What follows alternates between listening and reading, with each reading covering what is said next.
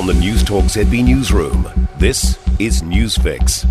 In this update, the National Unity Hui is expected to be just the start of the political calendar for Māoridom.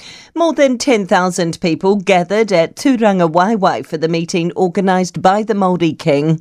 The coalition government came under fire, with claims from some it was underpinned by white supremacy. Those claims were denied by Māori Development Minister Tama Potaka. Herald reporter Adam Pearce was there and says it's likely to have a ripple effect. It really is a significant gathering of Māori, one that will no doubt produce a kōrero going forward in Te Rātana next week and Waitangi on from that.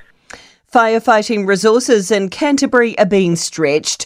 Crews have worked to extinguish fires in Amberley, Lowburn and one near Lake Benmore. A fire which flared up near Swaninoa yesterday is now contained. Met Service meteorologist Paul Nemanu says it's not unexpected during the height of summer. It's just the right ingredients for fires. Some pretty um, strong northwesterly winds. Winds are another factor that um, helps fires to ignite. Israel has pounded targets across the Gaza Strip, while its planes dropped leaflets urging Palestinians to help locate hostages held by Hamas. Palestinian fighters battled tanks, trying to push back into the eastern suburbs in northern Gaza, where Israel had started pulling out troops and shifting to smaller-scale operations. The Israeli military said aircraft struck militant squads trying to plant explosives near troops. Trade logistics are being hampered by escalating tensions in the Red Sea.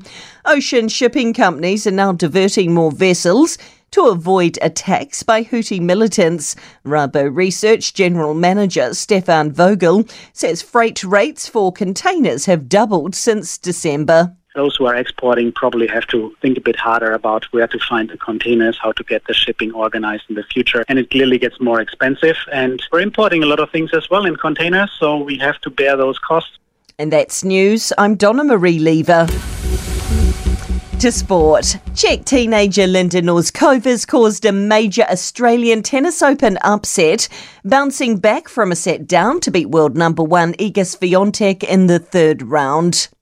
The Silver Ferns have started the year with a humbling sixty-three to fifty loss to Australia in the Nations Cup in the U K, but coach Dame Nolene Taurua told Sky Sport she was pleased her new-look team showed plenty of heart. We actually had quite a lot of fight in there, uh, pretty hearty at times, probably lost the ball maybe two or three times in our attacking end, obviously got turned over, so a bit disappointing how that last quarter ended.